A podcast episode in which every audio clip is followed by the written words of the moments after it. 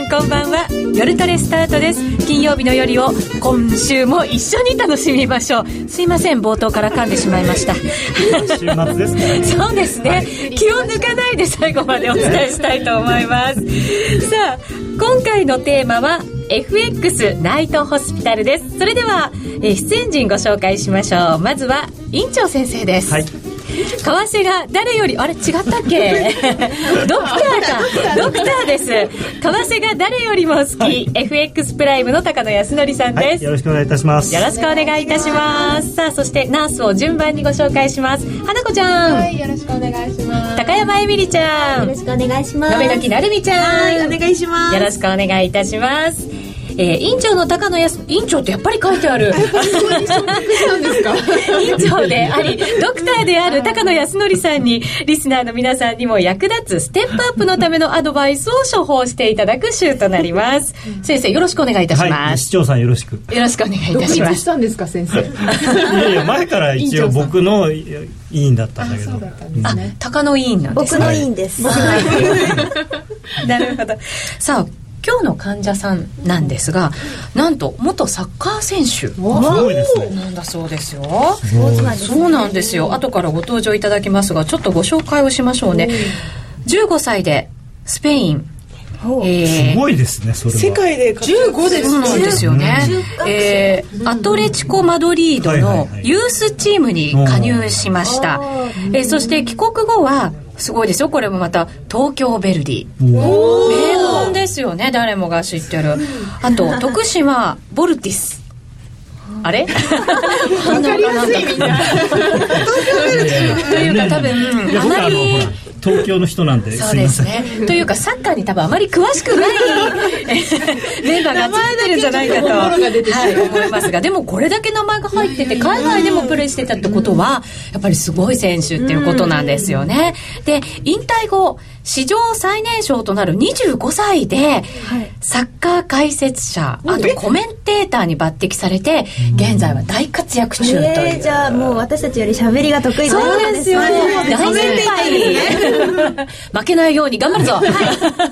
ガヤ入れてきます。ガヤじゃないよ。じゃあ今日はちょっとあの長友選手の怪我の具合でも聞いてみましょうか そうですね。ちょっと気になるところでもありますからね。相場よりもそうなんです。で、なぜに元サッカー選手がトレードを、とね、思うんですけれど、この後詳しく伺っていきますが、トレード歴がですね、まだそんなに経ってないんですよ。半年ぐらい。うん半年、うん最近。最近です一番面白い頃フレッかもシュですねしれない。本当ですね。そうですね。またトレンドが出てる時だったりすると、まあこの半年はねやりやすいですよね。本当そうなんですよ。そうだ。ん。でもそういう人多いんじゃないですか？かもしれない。この円安相場でやってみようって人。は。いいコメントですね。まあ、だからこそなのか 勝率がですねほぼ100%え何をのかな。なそうなんですよ。マイナスがないということですよね。ほぼ100%全部。もしかしたらドクター見習いとかなんじゃないですか？いやいやっていうか僕僕より上かもしれないみたいな。研修患者じゃなくて研修っていいうんだっけ？あいやいやうん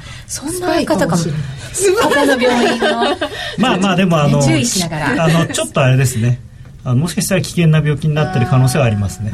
これでこうトレンドがもしなくなった場合とか逆に動き始めた時とかそんな時はもしかした流れらが変わると、そうですよね。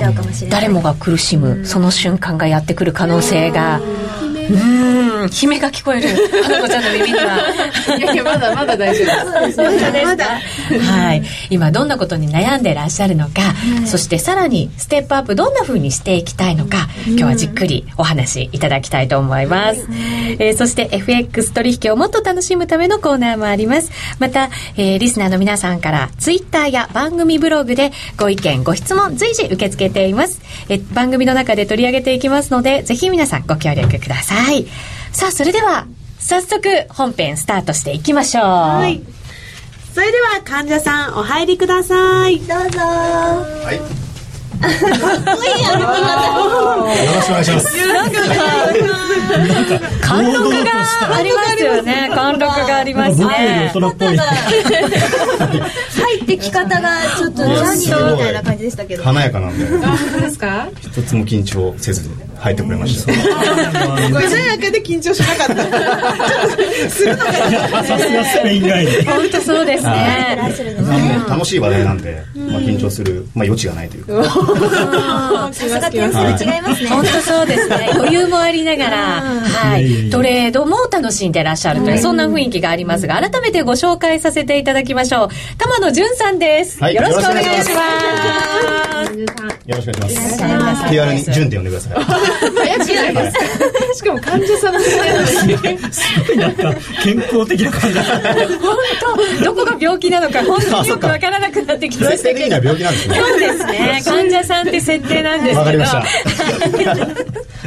えーサッカーずっとやられてたんですか、はいもうちっちゃい頃から。へ15歳で。気づいてたらあのサッカーをしてる夢を見てたとかいうか何の話だもう一回いきますかーもう一回仕切る仕切り直し今のは子供の時の話なんじゃないですかあそうですそうです。そうですもう気づいたらもうサッカーでもうしてたっていう3歳ぐらいにはボール蹴ってたと。そうですね。えー。じゃあもうサッカー選手になったのは当たり前だったんですね。サッカー選手になりたいっていう感覚はなかったですね。自然に。もう自然とこの FX のように 導かれるように始めてましたね。あでも確かに世代的にそうかもしれないですね。今サッカーそうで25すよ。歳ってことはちょうど J リーグが始まったぐらいに物心ついた感じそうですねはい。へえ J リーグの歴史とともに。うちさんもうちょっとサッカー勉強してもらっていいですか？さっき全然言えてなかったですけど。どこで切るのかなこのチーム名って、はい。でもマドリードだけなんか聞いたことあるなと思って。聞いたことなかったらおかしいです あのトレード界の人間でマドリード大きく絡んでるんで、はい、よろしくお願いします。若干頭からもうこう教えられてる感じがありますけどね,、あの FX とサッカーだとマドリードというかスペインに対するイメージがだいぶ違いますよね。そうなんですよね。スペインイタリアに対するイメスペインージが大丈夫なのっていうイメージの方イタがリアも大丈夫ペセなのタスからユーロに変わるときに住んでいたので、これはまた歴史的な、はい、えどんなだったんですかその時いやもうお金のいくらなのかっていう感覚がないので、買い物する時でもいちいちペセタに変えてやっていたので、あの戸惑いはそう1年ぐらい消えませんでした。いきなり街のスーパーとかもユーロに変わったそうなんですよ。うーん。不便とかなかったですか？いやありましたありました。やっぱりいろいろあったんですね。ありましたね。ただそのおかげでその通貨計算っていうのがおそこから。今に生きてるというか計算すごい向いてるなっていう。あ向いてちゃいけないのか。患者なので。いやいやいやいいと思い。ますそうかでもその今の、おユーロの感じを見て、はい。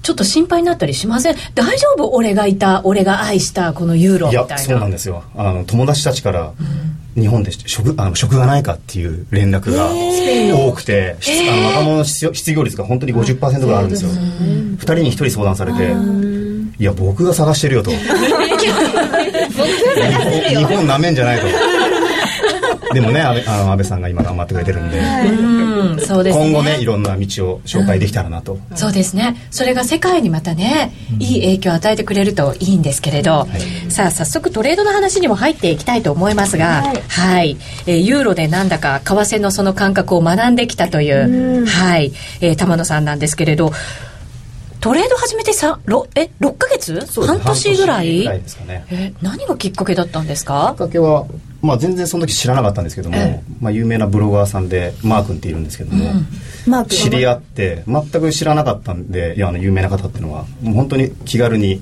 旅行に行ったりマー君と。マー君と、あの男同士。お友達男同士もう大親友になってしまって、で僕ちょうど引退して次やることが見つからなくて、ですごいそのマー君が生き生きと人生を謳歌してたんで「マー君なんでそんな人生楽しそうなの?」って聞いたら「実はね」ってことで。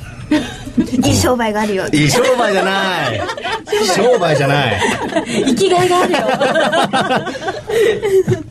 えーえそれが FX だったんきっですか？かけですね。もう忘れもしないですね。あのシンガポールのセントーサ島でポール。でうん。2人でビーチで。遊んでる時に。遊んでないですもう 相談さそのマー君に相談して僕の人生どうすればいいかなっってもうビキニギャルが走る前を見向きもせずに。やっぱり。いや見向きもせずに。絶対見とれてたと思うけど。マー君マー君だけを見つめて。大丈夫ですかマー君との。いやマー君は。逆にね心配になるよね。マー君はじりじり今のドル円みたいに引いてたんですけどなんかだんだん怪しくなってきいや怪しくない怪しくないです。エペックスのきっかけですね、はい、で僕もともとそのやっぱりヨーロッパに住んでたり海外旅行が好きなので、あのいつもあの日経新聞を読んでこれは本当にそうでそうなんですけど。本当ですか？本当です。ちょっと今顔が歪みましたけど 大言わ丈夫でないしなんでみんな疑ったんですか？押したところがちょっと怪しかった2回言いましたからね。ラジオ日経ですからね。そうです今はい。放送中ですラジオ日経で。その世界で動いてることを肌で感じてみないかってことを言ってくれて、あそんな手段があるんだと思って始めたのがきっかけです。へえ。全然何の抵抗もなく。ないかったですねいきなりもうお金を入れて。えっと初めあのデモをやろうと思ったんですけども、あの僕サッカー選手元サッカー選手まあ嘘嘘あの信じないかもしれない。けど元サッカー選手だったのでパスばっかりしてんじゃないよと、ちゃんとドリブルしないと世界っていうのは感じられないから。でそのマー君がねかっこいい。マー君何者でパラソルの下で言うわけですよ。パラソルの下で。ゴルフリというかむしろシュートの感じがしますけどね、はポジション持つのそうです この人かっこいいと思いながら、じゃあ俺やるって言った時には横で爆睡したんですよ。そういうオチです、はい。ドリブルはイコーはい。ルデモトレード、あではなく本番。もう本番で即、即。あ背中を押して押し押していただいてまあ、まあ、あの金額をねちゃんとそれいきなり50万ドルでやりましたっていうとちょっと引いちゃいますけど、あのまあ1万ドルとかであればまずそうあのデモよりもなんていうんですかねやっぱり練習いつまでやっててもしょうがないので、やっぱり本番やった方が多分、同じことをやる同じ時間かけるんだったら学ぶことは多いと思いますけどね。デビューさせちゃうんですね、フィールドにお現場で学べということですね、まあ、僕戦ってこい。も何も分かんなくて何でもいいから上がると思ったら買え下がると思ったら売ればいいんだって言われてポジション持たされましたからね。そんなことを言ってましたよおぼしょさんが。白か黒かどっちかなんですけどね、どっちかしかないからだから考える前にまずやれと。うん、感覚で肌ででいい先生に出会ったのかもしれないですね、へえでじゃあもうで最初から？僕攻撃的な選手だったので、ええね、周りがやっぱりコーヒ攻撃的 コーヒーな選手じゃないです。確かに黒いけど。オフェンスオフェンスオフェンスオオフェンスなんで。攻めるタイプ。攻めるタイプなので。だから点を取っていく人ですよ。そう、僕もいっぱいマークみたいに点取りたいと思いながら、ね、いきなりやっぱり、ま、周りがみんなすごい方たちだったんで100万通貨200万通貨でやってるわけですよ、で僕もえじゃあ僕もやるって。100万通貨で？でやろうと思ったんですけど、ええ。あのしっかりした先生なんでそうじゃないと、これは別に儲ける儲けないの。次元のゲームではないと、世界を知ることなんだってことを教えられて、勉強するっていう意味でコツコツやるようになりました、まああの金額増やすのはいつでもできますから。慌てる必要はない、まずは相場感っていうのを勉強してっていう指導を受けたのであの今の自分があると思ってます、ドヤ顔。どうやどうやりましたね。今の自分いらないですせかね。席変わりましょうすごいなんかわ先生そっちにいるからドクターチェンジみたいいなや僕より達観してるかもしれない。でもその相場感っていう意味ではやっぱり分かりますよね。FX を通して世界をちょっと知った気持ちになったり身近に感じたりするようになるっていうのは私たちもそうでしたよね。前にあの FX あるあるで、はい。バーナンキさんが友達のような気がするとか。ありましたね。そんなあるあるがありましたよね。うん。ね確かにそうかもしれない。世界を知ることができていますか？できてますね。非常に敏感で、あのまあいろいろ海外に住んでた経験とかもあるので、逐一なんかじ事件があると本当のとこはどうなんだとか。世界に友達がいるってことですはいいますね。取材しちゃったりもするんですね、それいいですね。直接聞けちゃうってことですよね。私たちなかなかそこまではできないので。あれですけどねスペインから食がないかっていう電話も来ちゃいますけど。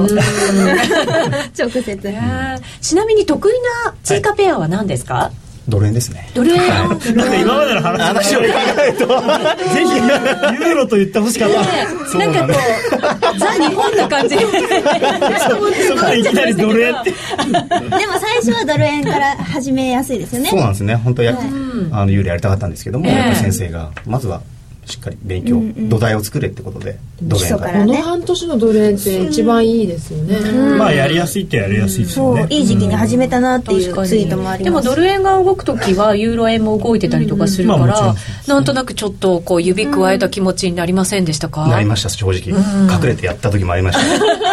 先生。だからここはもう先生と心中するって決めたのでまたあの戻して今はコツコツと勉強コツコツ勉強するっていう意味で非常にド勝率ためらってますね。100%なんですもんね。まあスキャルでやると、スケールなんですね。どうしても勝ってしまうというか。どうしても勝ってしまう。そこ聞きたいんです。今だけかもしれませんよ。まあそうまあそうそう思ってます。最初からスキャルですか？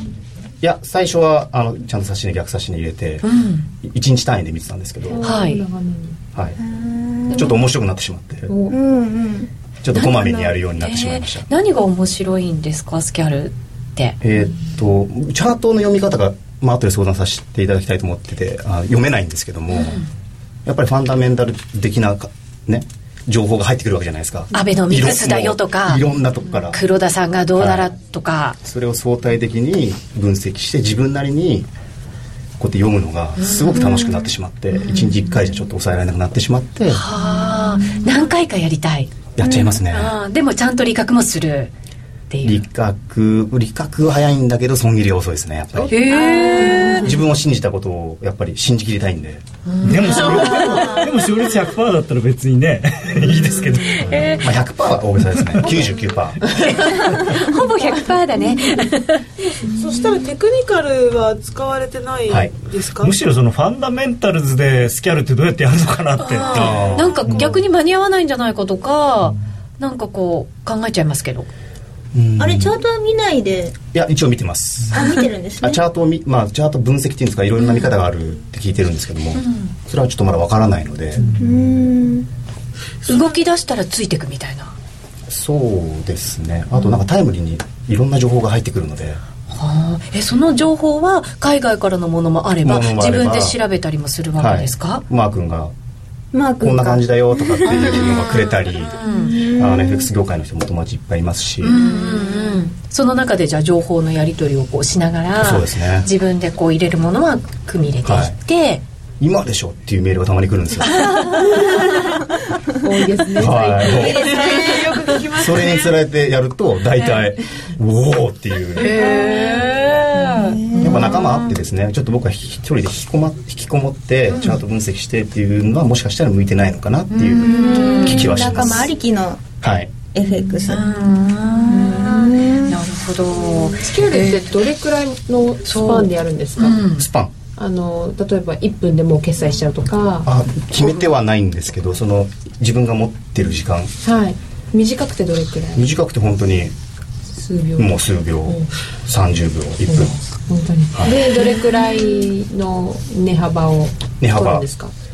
もうそれも決めてないですね。へえ感覚で。感覚。止まったな、はい。みたいな。これぐらいで？みたはいい、だな、から今本当にビギナーズラック的な感じなんですね。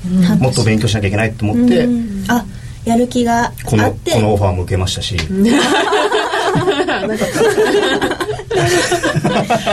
でもなんか今の発言あたりで高野さんがじーっと影の顔をずっと見てましたよね。今多分突っ込みどころいろいろはい処方箋をはい探してるんだと高思います。野レントゲンが今入ってますね、何をしたいのかをはっきりした方がいいのかなと思いますね、何をしたい、あのスキャルというかそういう感覚的なものが面白いと本当に思ってるんであればあの別にチャートも見る必要ないですしあのニュースも聞く必要がなくて本当にまあチャートを見る必要がないっていう言い方はちょっと違うんですけど値動きだけ見てあのインターバンクディーラーはもともとそういう形で値動きだけしか見てないですから、それこそあの3回買われたら7回連続買われる可能性が高いとかって理屈としてはあるんですけど、そうじゃなくてテイクンテイクンで来たら買うみたいなね。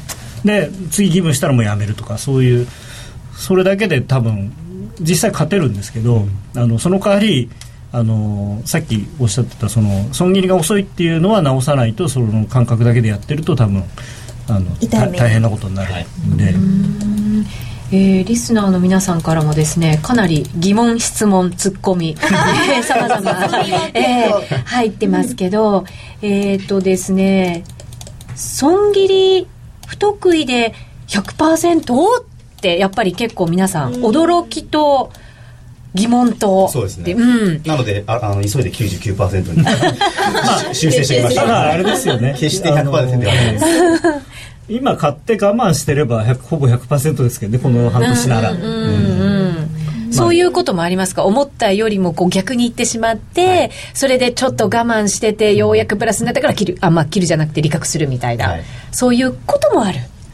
そうですね。うん。あそうですねと。ははい。い、えー損切ったら100%じゃなくなるのかな？みたいな、はい。はい。えー 質問も入ってますが。そうですね。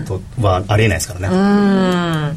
どうですか？こう入ってみて自分の思う方向に行くことの方が多いのか？逆に行っちゃうことの方が多いのか？うん。逆に言ってしまうことが多いんですけども。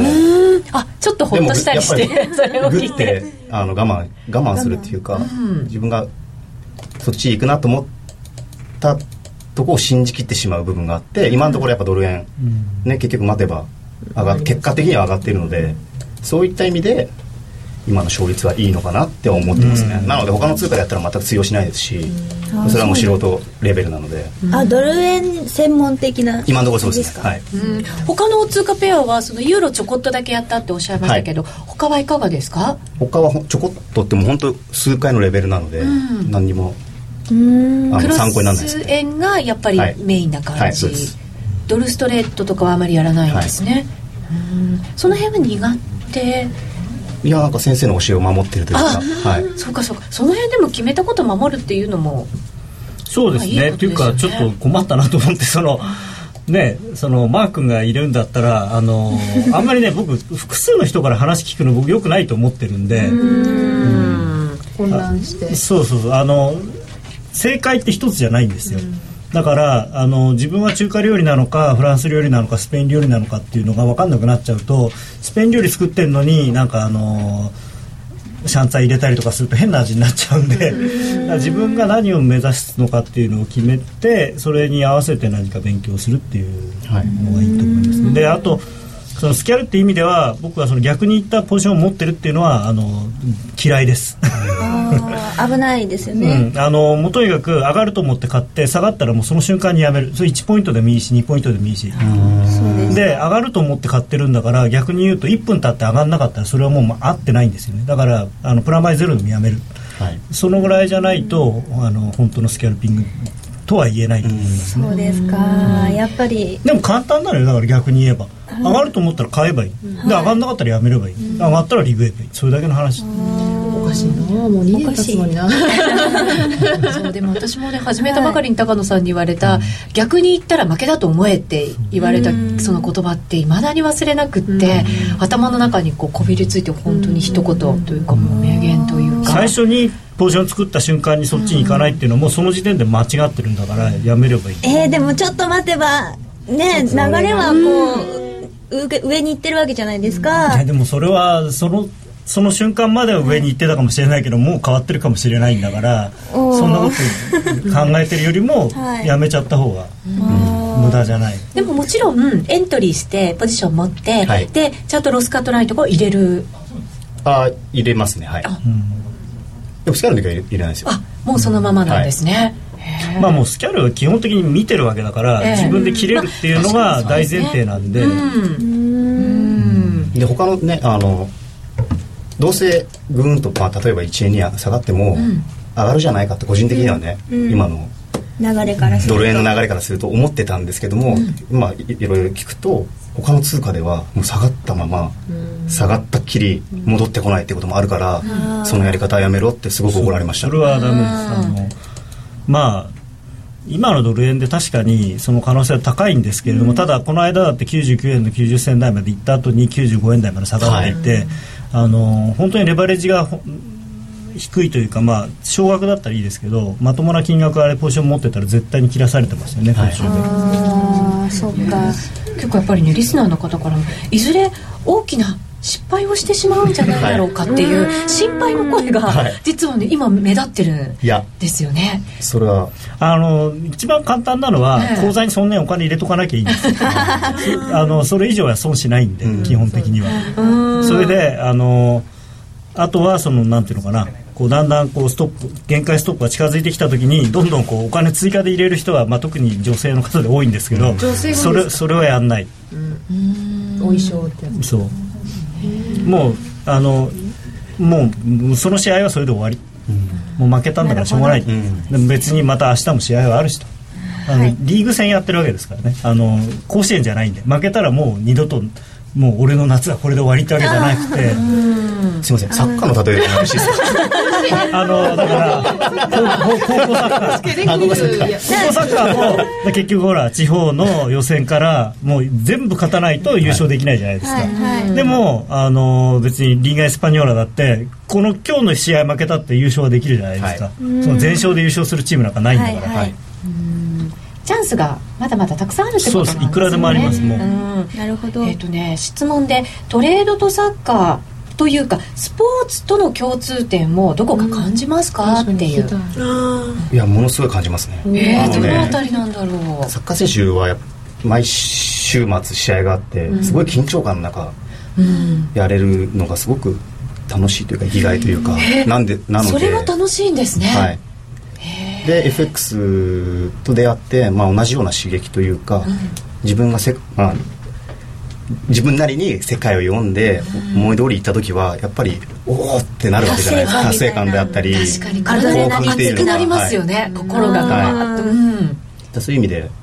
同じような刺激があるそうですね。はい、やりがいがあるというか。そうか。平日ですけどねあ常にそういう刺激をはい。感じられるっていう。そうですねかといってね窓を開けるまで持ち越すとかはやんないです。そういうギャンブル的な要素では考えてないので。着実になんですあねくまでもなんかそのコミュニティにいて、いろんな人とその世界情勢のことを話すのが好きっていう、現時点ではその緊張感を楽しんでる感じがしますね。ね。なんかサッカー選手ってすごいスポットも当たったりするし、なんかサッカー選手っていうだけでモテそうな感じがする。もっとなんていうんだろう。はっちゃけた感じかなと思ってたら意外になんかこう慎重に着実にややっるぱお金が派なんですね、絡んでることなので、えそのギャンブルだとも考えてませんし、ええ確率っていうのが重要になってくると思うんで、うん。コミュニティがはい。そんなにたくさんあるんですね、はい。そういうのを大事にし、まあ、サッカーと一緒ですね。チームワークであったり。それが楽しくて僕はやってるってだけですね。うん番組もチームワークだもんね。チームワーク。確かに。チーム大切ですね。チームだからまあ、あのスポーツとの共通点っていう意味ではやっぱりその負けてそれを良しとする人はあんまりトレード向いて向いてないと思うんですよ、負けたら悔しいと思ってなんで負けたんだろう、次は絶対に負けないようにしようって言って努力をできる人がややっぱり向いてるのでそういうのはスポーツと一緒ですよね、はい確かに。もうだってプロの世界にいたわけですからそのサッカーの中でも頂点を極めたと言ってもいいぐらいですよね。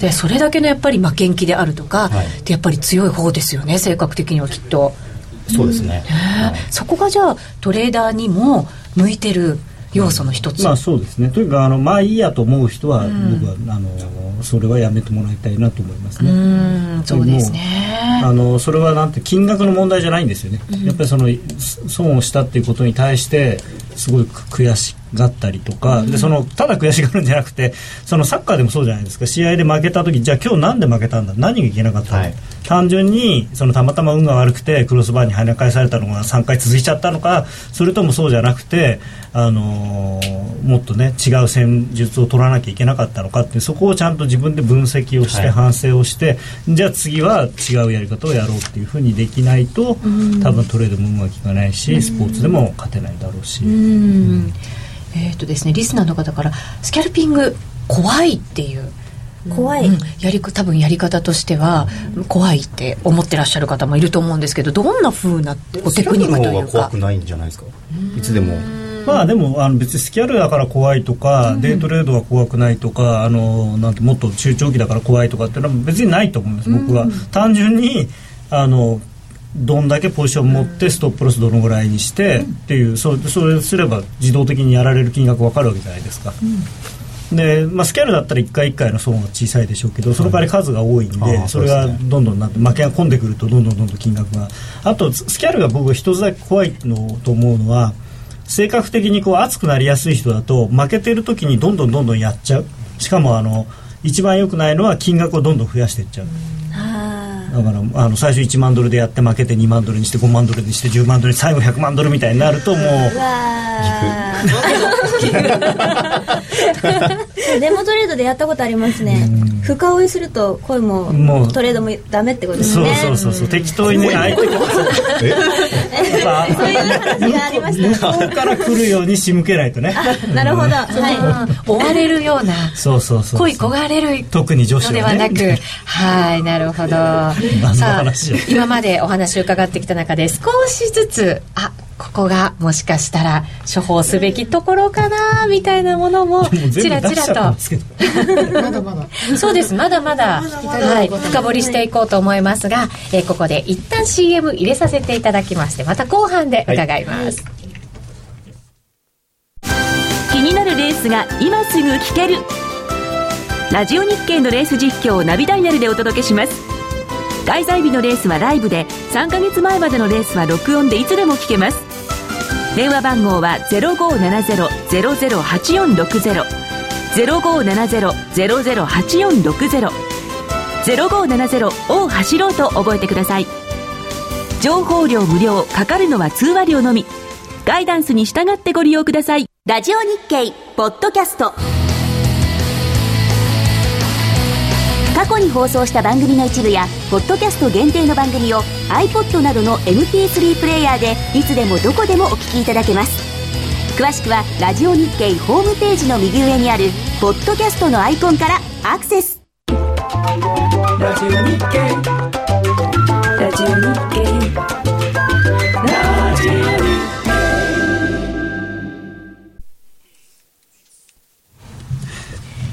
夜トレ高野康則の今夜はどっち？このコーナーは真面目に FX、FX プライムの提供でお送りします。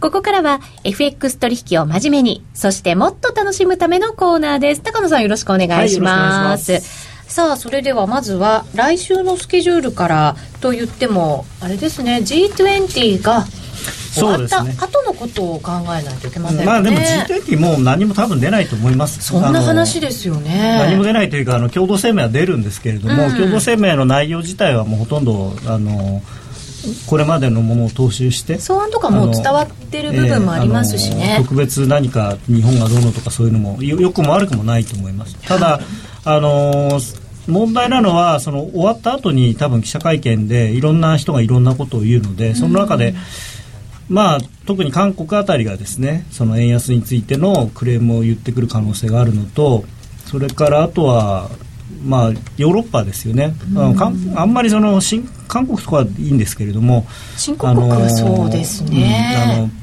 ドイツが最近非常に良くないので経済状況が。それでバイトマンさんなんかがちょっとその辺をこう嫌がってること感じのことを昨日も言ってたので、それを言われるとちょっと嫌かなと。でもなんかあの前回の G20 の時は、はヨーロッパの方々はその円だ円安に対するコメントって結構厳しいものがありましたけど、うんね。今回はヨーロッパよりもアメリカのその為替報告書の方の影響の方がぱり大きかったのかななんて思いまあましたけど。まあアメリカはあの要するにはっきりと容認をしましたから、そうするとヨーロッパとしては文句が言いにくいということなんですよね。あれは容認でいいんですか？容認ですね、あれはもちろん、あのあくまでもその G20 の精神にのっとったことをやってるだけなんで、問題はないと、あの勘違いなんですよ、あれで一旦円高に触れましたけれども、あの日本がやってるのはあくまでもその国内目的のために国内の政策を使って、はい。結果として円安になってるだけですから。あれ花子ちゃん結構勘違いしませんでした？え上がった時ですよね。うんと下がっ下がったた時ドル円が？あ火曜日か。火曜日の95円まで行った時ですか、あじゃないです。もっと前。もっと前ですね。えもっとうん。あれはでもあの別にあれ為替報告書はむしろ中身読むと、すごくあのそうそうそう日本に対する部分の分量も少ないしあの言葉もマイルドだしあくまでも円高の是正という言葉しか使ってないし、円安誘導なんて言葉全く使ってないですし、はい。それはもうあのお隣に露骨に介入やってる国があるわけですから。そうですよね、うん。ちょっとじゃあ敏感に反応しすぎたところもあるんですかね、うん、っていうかまあうそうですね。勘違いの類ですね、であのドイツが例えば自動車販売とかもすっごい落ち込んでるんですよね、あの前年比で17%のマイナスとかになってるんで、はい。あのードイツとしてはやっぱりその域内の、あのまあ、自国もダメですし域内での自動車販売が落ち込んでいる時にこんなに円安ユーロ高になってしまうとあの日本の自動車メーカーは喜びますけれども日本の自動車メーカーの業績が回復しているっていうことは逆に言うと他の国の自動車メーカーの、まあ、圧迫しているわけじゃないですか。はいでだからドイツとしてはですね今回のこの、まあ、特にユーロ高ですよね。ドル円はともかくとしてユーロ高円安っていうのは非常にこう苦々しく思ってると思いますね。確かに今ツイッターでもなんでドイツ良くないんですかね？ユーロが戻ったから？という質問が入りましたが、うんユーロが高いっていうのも一つありますし、ね。あともう、ねとにかくあの日本人はというか為替のマーケットではそんなになんてもうちょっと半分忘れられてますけれども、あのソブリンリスクの問題ってやっぱり大きいんですよ。うんあのキプロスの問題にしてもですねあの片付い一見片付いたように見えますけれども別に片付いてないしお金出すのはこれからですからであとイタリアとか、まあ、あのスペインとかねあの問題の国が、まあ、サッカーの強い国は大体あの財政がひどいので。はいやっぱり気質の問題だと思いますけどね。そうそうそう。ラテン系ね、まあ、ギリシャはそこまで強くないですけど、まあ、だってイタリアの次に控えてるのフランスですからね。ドイツも強いですけどね。でもドイツはサッカーそこまで今強くないんです実は。あのあそのラテン三国に比べれば強いイメージがありました。強いってあの代表がじゃなくてですよ。リーグ。だって今パリ・サンジェルマンとかねバカみたいにお金出してどんどんどんどん人を入れてるじゃないですか。へー。で75%の税金俺が払ってやるからうち来いよみたいなあのイブラヒイブラヒモビッチ、ああいうのもねすごいバブルですよねだから高野さん詳しいですねこんな詳しいのに甲子園で例えましたね今女子陣はポカーンでしたよえーキョトまあまあまあンみたいな話を戻しますと、はいあやっぱりそのソブリンリスクの問題は大きいと思いますよ。うんえー財務報告書の件良いことも書いてあるそうでメディアが悪い部分しか報道しなかったらしいですよという情報もくださいました例えばその分量だけ見ても日本に対するのはすごい少ないんですよ。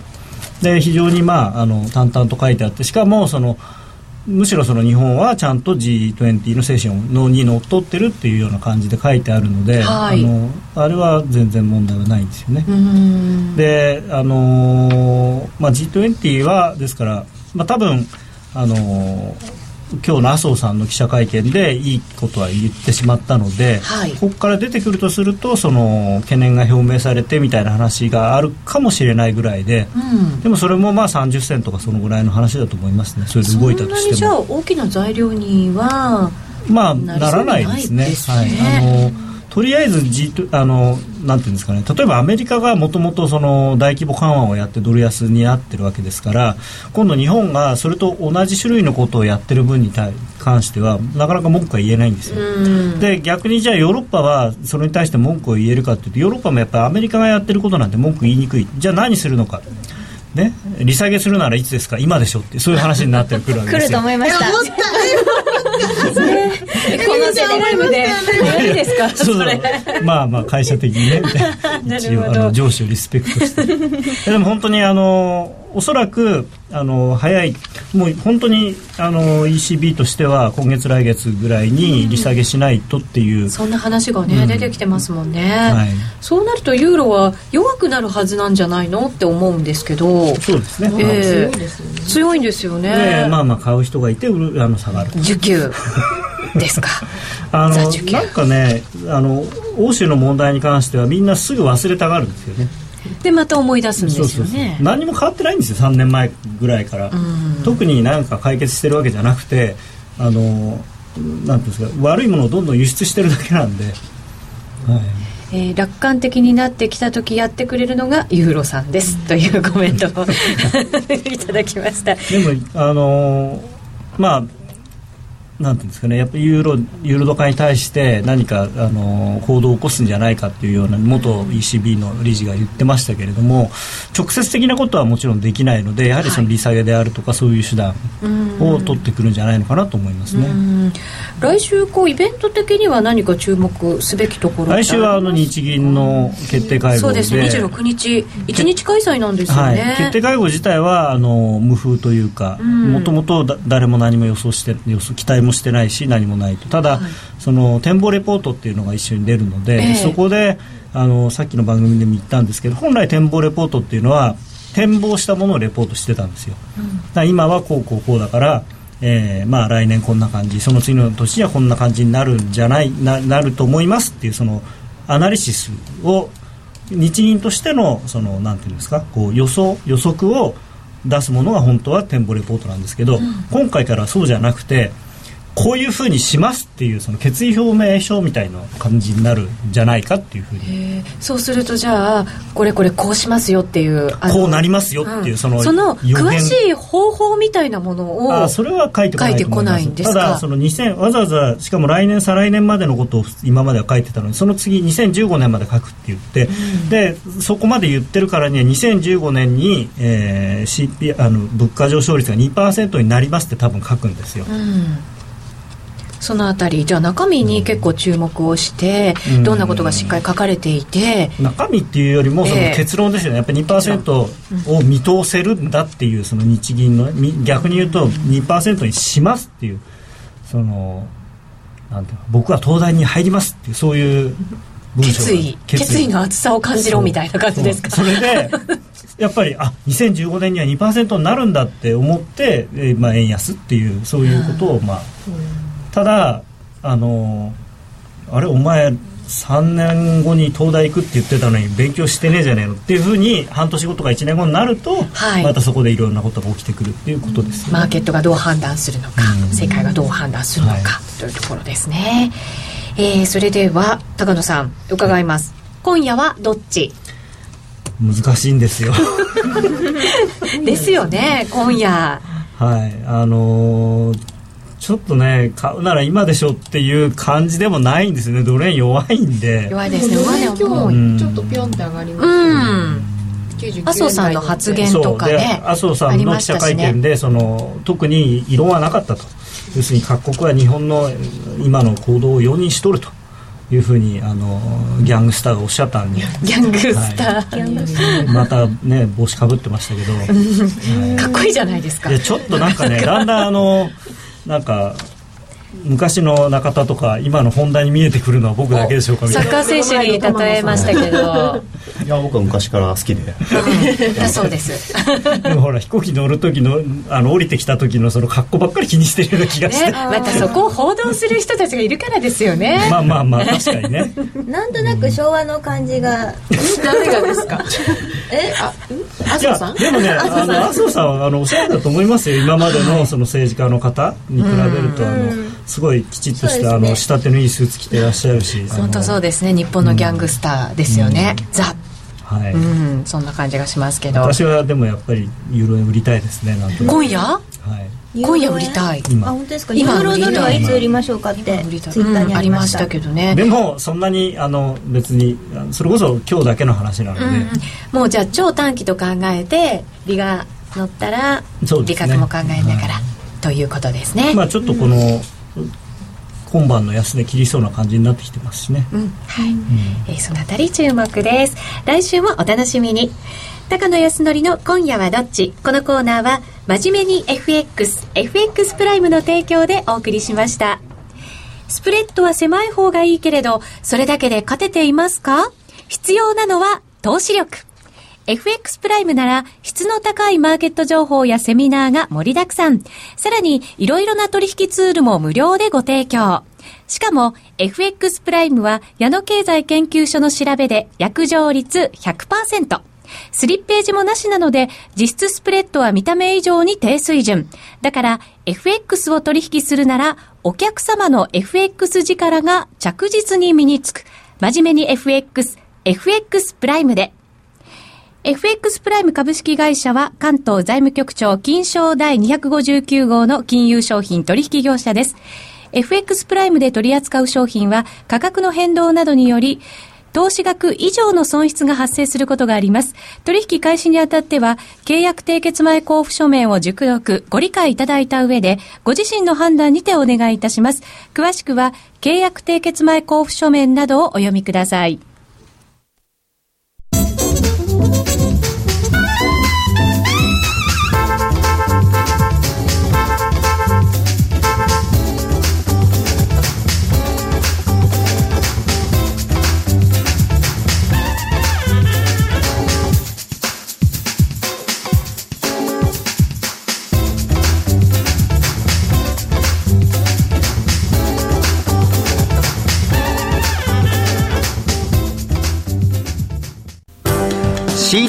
金井さやかの90日で仕上げる TOEIC テストステップバイステップコーチング好評発売中。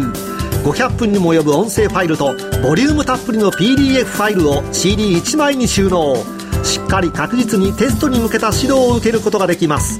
価格も5250円とお買い得。お申し込みお問い合わせは電話0335838300ラジオ日経通販ショップサウンロードまで。それではここからは引き続き FX ナイトホスピタルお送りしていきましょう。えー、前半でも少しずつ処方しなきゃいけないところ、処方してほしいところ、なんとなく垣間見える、そんな雰囲気ではありましたけれども、さて、改めて伺います、はい。えーテクニカルちょっと覚えたいんだよねなんていうそんな話もありましたが、はい。今日このホスピタルに来ていただいた理由は？えっ、とですねやっぱりファンダメンタルだけじゃなくて やるからにはやっぱテクニカルもチテクニカル。ャートも読めるようになりたいなっていうことでそうです、ね、伺わせていただきました、ちなみに今もチャートは見てるっておっしゃいましたけど、それはローソク足と何か他のものを組み合わせて見てたりするんですか、えっ、と僕サッカー選手時代まあ自分で言うのもななんですけど天才肌で感覚でやってたんですね、はい。まさに FX も感覚でやってしまってるのが部分があるので。感覚派トレーダー、はい。まあビギナーの段階ではね少額だしっていうのもあ今後成長するにあたってやっぱりチャート読めないと、あの仲間たちについていけなくなってしまうので、ここはし今日はしっかりご講授うん。いただければと。チャートの動きだけ見てるっていう感じなんですね,、はいそうですね。はい。特に移動平均線とか、はい。何かを組み合わせたりとかはしてない、うん。ほとんど、まあ見てるんですけども感覚的なもの。そうかそうか。よくそれがどういうものを意味してるのかっていうところを、はい。あまり考えずにはい。見てるだけはい。とだそうですよ先生。スキャルだったら、でも本当に感覚だけで僕はいいと本当は思ってます、本音では、あの別に。でさらに言うとスキャルだったらファンダメンタルズもどうでもいい、本当にね、スキャルは本当に値動きだけ、動いてる方についていけばいい。そうそれだけです、であのコツンときたと思えば買えばいいし抜けたと思ったら買えばいいし、ダメならやめればいい、えちなみにずっと今のスタイルでやっていこうと思ってらっしゃるんですか、いやまだ試行錯誤の段階なんで、自分のスタイルっていうのはどういうものなのかっていうのをあの見つけていきたいなと思ってますね、まあ、ただそのある程度うまくいってるんであればそれは大事にしてそれはそれで伸ばしつつでもさらにもう少しあの中長期のトレードをやれるようになるのがまあ一番いいのかなと、はい。まあ花子ちゃんもそうだけども、で中長期のトレードをやるんであればやはりチャートというのは必須になってくるので,、はい。でチャートもあのいろんなものをいっぺんに見ないで一個一個まずじゃあその単純にローソク足だけ。でそれに対してその線を引く。僕はそのトレンドラインを一番大事にしてくれっていうのをずっと言ってるんですけど、まずそのトレンドラインの引き方を勉強する。ちなでみに引いたことありますか？トレンドライン。えっ、とないですね。はい。まあでもそれはあのやればこれからやればいいこと。ですでトレンドラインがちゃんと引けるようになってきたら今度それをサポートする意味で何か例えば MACD とかあの移動平均のようなそのまあうん方向性を示すそのトレンドを示すようなあのものを一つ見て、でさらにそれがちゃんと見れるようになったら、まあ、あのオシレーター系 RSI とか、まあ、ストキャスティックスとかそういうものを少し足していくというようにしないと、全部いっぺんに見始めちゃうと何にも分かんない間にあっちも見てこっちも見てでやっぱりでサッカーだってちゃんとインサイドのキック蹴れるようになってからアウトサイドやるとか、まあ、まずトラップの練習をするとかって一個一個やっていかないと、はい。あのトラップもできないしキックもちゃんとできないのにとりあえずあのドリブルしてゴールにあのシュートしろって言われてもできないじゃないですか、ね、だからバラバラバラにして一個一個ちゃんと勉強していってでその中から取捨選択して自分はこれは使えそうだなって思うもの。あと僕は実はストキャスティックスとかあんま好きじゃないのはあの自分であの紙と鉛筆ですぐ計算できないようなものは僕はあんまり信用してないんですよ。人間の感覚に本当に合うものって実はすごい単純なもんで例えば僕一目均衡表すごく好きなんですけど一目均衡表って実はすごい単純じゃないですか。基本的には半値半値の話なんで足し算と割り算だけできれば、ね、あとは26個動かしたりとかっていうそれだけの世界ですからあれは人間の感覚にすごく合うと僕は思うんですよね。そういうまあそれは僕の考え方なんであのもっといろんなその先鋭的な あのテクニカル指標を見てる人もいるしそれがまあうまくいくこともあるんでしょうけどあのいきなりその例えばその誰かがこれ使ってるからじゃあ僕もそれ使ってみようっていうんじゃなくて基本的なものなるべくこう一般的なものだからそうねあの料理とかするかどうか分かんないんですけど料理でいきなりなんていうのかな人が見たこともないようなスパイスを使うんじゃなくてまず塩味をどうやって決めるかっていうのを勉強してからすごい基本からっていうことなんですね。えー、ツイッターに「羨ましいなホスピタル今週先週でボコボコにされてさっぱりわけわかんなくなりました。トレンドラインからやり直しかなというコメント先週今週難しかった難しかったですよね、はい、先週まあたまたまそのたまたまというか僕はその先週の、あのー、前の番組のそのレンジ予想で100円にいかないっていうの僕だけだったんですけどそれを思ったのはあのー、結局それって実はチャートでもないしファンダメンタルズもなくてそのディーラーのなんていうのかな性質としてここまで来てこれだけ100円つかないででしかもその木曜日にはそのオプションのノックアウトがいっぱいあるっていうの分かっててそれがニューヨークカットの後に上がったにもかかわらず100円がつけられなかったっていうのはこれはもうつかないなと思ったんですよ、うん、1回ああいう時って調整してみんな短期の人が辞めてからじゃないと上がらないと思ったんで、はい、ただそれがもう少し時間をかけて下がると思ったのがその、まあ、変な事件が起きて一気に95円台までいっちゃったんでまたこう早く戻ってきてますけど、あのー、そういうのもやっぱり大事だと思うんですよね。でもそれは、あのなかなか多分その個人投資家の方でこうここ23年とかやっててもそういう感覚って多分身につかないんで、まあサッカーだってセオリーとしてはこっち出すだろうと思ってもいやでもこの時はこっちだったんだっていうのがあるじゃないですか、はい、そのプロだったら。でも逆にその先週から調整入ったじゃないですか、うん、全く読めない中、うん、プロの方ってあトレードを行うんですか？逆にもう全く読めないからやらないんじゃないかなと思って、あのプロって言ってもいろんな仕事があって例えばえーと、銀行でいうとあの2種類ってそのいわゆるインターバンクのディーラーっていう人は分かろうが分かる前が毎日あの数限りなくトレードしなきゃいけないんですよ。であの一方でそのポジションテイカーっていうそのいう人は、まあ、ファンドマネージャーなんかもそうなんですけど自分が分かる時だけやればいいので、まあ、こういう時はやらないし。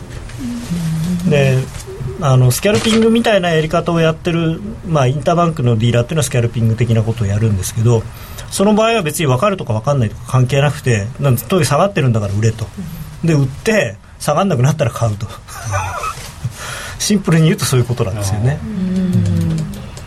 えっ、ー、とですね FX はサッカーと同じ苦労して涙した分報われる、いい書いてますね。涙はしない方がいいと思いますけどね。少ない方がいいですね、はい。そしてですねえこの上昇相場で、えー、今日の患者さんのと同じようにビギナーで成功している人多いと思う。だからその落とし穴を検証しておくのに、今回はとってもいい回かもしれないっていう、あのーうん、まあ今に始まったことじゃなくて2004年ぐらいからずっとこう円安相場って続いてたんですよね。2008年リーマンショックまで。